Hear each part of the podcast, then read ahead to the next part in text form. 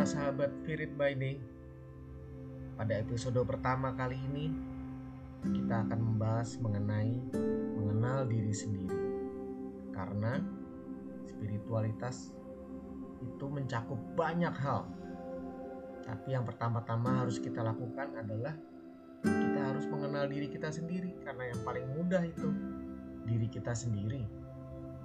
Kadang kita melihat eh, kita merasa bahwa kita telah mengenal diri kita sendiri. Padahal diri kita ini tidak hanya fisik yang terlihat.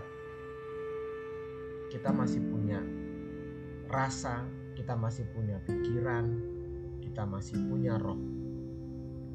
Banyak hal, banyak dimensi di diri kita ini. Kita perlu mengetahui satu persatu. Mengapa? Karena apabila kita ingin menjalani hidup ini penuh kesadaran, maka tentunya kita perlu mengerti diri kita sendiri dong. Nah, sekarang diri kita tidak hanya hanya fisik ini yang terlihat, yang bisa kita sentuh, yang bisa kita atur-atur ya. Pikiran kita pun juga menjadi bagian dari diri kita. Dan itu tidak bisa kita lihat, kita sentuh, kita pegang, juga nggak bisa. Namun justru sebagian besar hidup kita berada di situ. Coba kita renungkan. Mulai dari saat kita bangun pagi sampai saat kita mau merem tidur, itu pikiran terus menerus menguasai kita.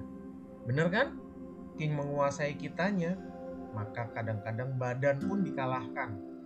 Lihat, kita ngejar segala macam ke mana kemari, mengorbankan kesehatan kita. Itu yang sering terjadi.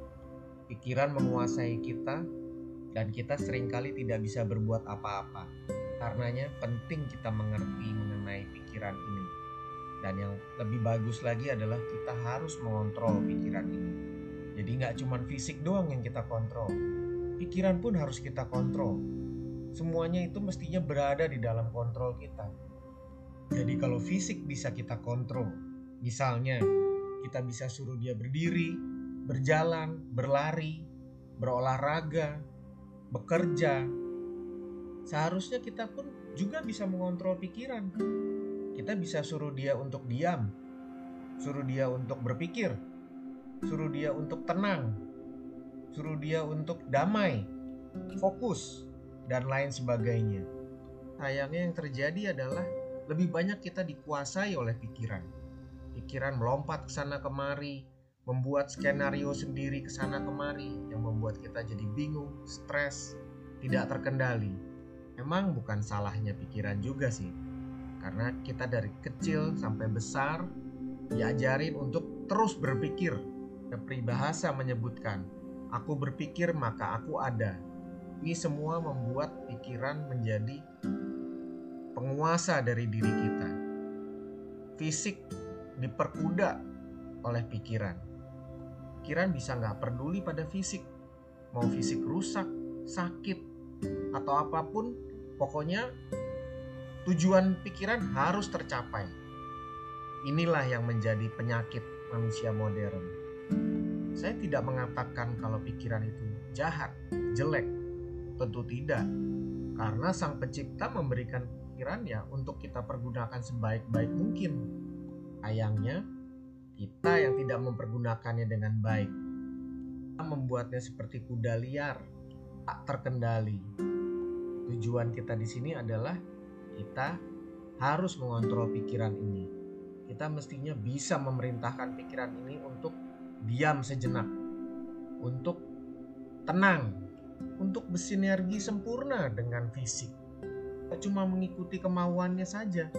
Sekarang bagaimana caranya kita mengontrol pikiran? Salah satunya dengan belajar fokus dan menyadari diri benar-benar. Banyak cara untuk itu. Salah satunya dengan menyadari diri kita hanya saat ini saja. Saat ini saja. Pernahkah kita lakukan itu? Sadari diri kita saat ini sedang bernafas, berasa tenang, menjejak lantai, atau yang lainnya. Hanya saat ini saja, tidak ada pikiran ke depan maupun ke belakang. Just be present. Kalau belum pernah, boleh dilakukan, dicoba. Apa yang dirasakan?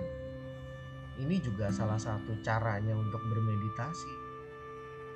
Karena memang intinya meditasi adalah untuk menyadari diri. Nah, jadi dengan menyadari diri kita seutuhnya ini, maka kita bisa menjalani hidup ini dengan lebih sadar. Kita bisa lebih tenang. Karena apa? Karena kita tahu dalam ketenangan itu kita bisa fokus. Kita tidak dihantui oleh pikiran. Karena seharusnya pikiran bersinergi dengan tubuh fisik kita untuk menghasilkan sesuatu yang kita mau yang tidak merusak siapa-siapa, yang tidak merusak badan, maupun tidak merusak pikiran itu sendiri juga. Jadi sinergi sempurna ini akan menghasilkan kehidupan yang lebih baik juga buat kita. Ya ada satu lagi, tubuh yang harus kita bahas nih, yaitu tubuh roh. Sebenarnya masih banyak sih bagian-bagian tubuh kita yang lainnya ini. Namun kita ambil yang garis besarnya saja. Ada fisik, ada mental, dan ini yang terakhir ini roh. Tubuh yang jarang sekali kita sentuh. Padahal tubuh ini yang memberikan impact paling besar terhadap kita. Terhadap kehidupan kita. Harusnya tubuh yang ini yang menjadi panutan kita. Karena tubuh ini yang langsung berhubungan dengan yang maha kuasa. Jadi seharusnya ide itu timbul dari tubuh yang ini Kemudian untuk diwujudkan menjadi sesuatu dipikirkan melalui tubuh mental dan dilakukan oleh tubuh fisik. Nah, sayangnya yang terjadi sekarang adalah kita jarang sekali berhubungan dengan tubuh yang satu ini. Yang mestinya penting ini, kembali lagi, inilah gunanya untuk penuh kesadaran. Karena kalau kita sadar, maka kita akan tahu mana yang mesti kita dengarkan, mana yang harus kita jalankan. So, sekaranglah waktunya kita untuk mulai mendengarkan roh ini, mulai mengerti akan keberadaannya, kembali mendengarkan bahasanya. Bahasa roh adalah rasa atau feeling. Kalau pikiran berbekal akan eh, pengetahuan maupun pengalaman, maka untuk roh itu adalah langsung saat itu juga. Kesan pertama yang muncul, rasa yang muncul di dalam diri. Tanpa ada pertimbangan macam-macam. Bagaimana kita bisa mendapatkan, kita bisa mendengarnya? Ya tentu saja setelah kita melatihnya. Melatih fokus, melatih mengontrol pikiran. Jadi dengan demikian akan tercapai sinergi yang sempurna di antara ketiganya yang pada akhirnya akan memberikan kesempurnaan bagi hidup kita. Oke, demikian untuk episode yang pertama ini.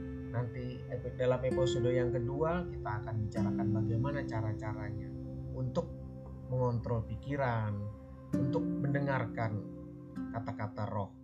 Oke, sampai jumpa.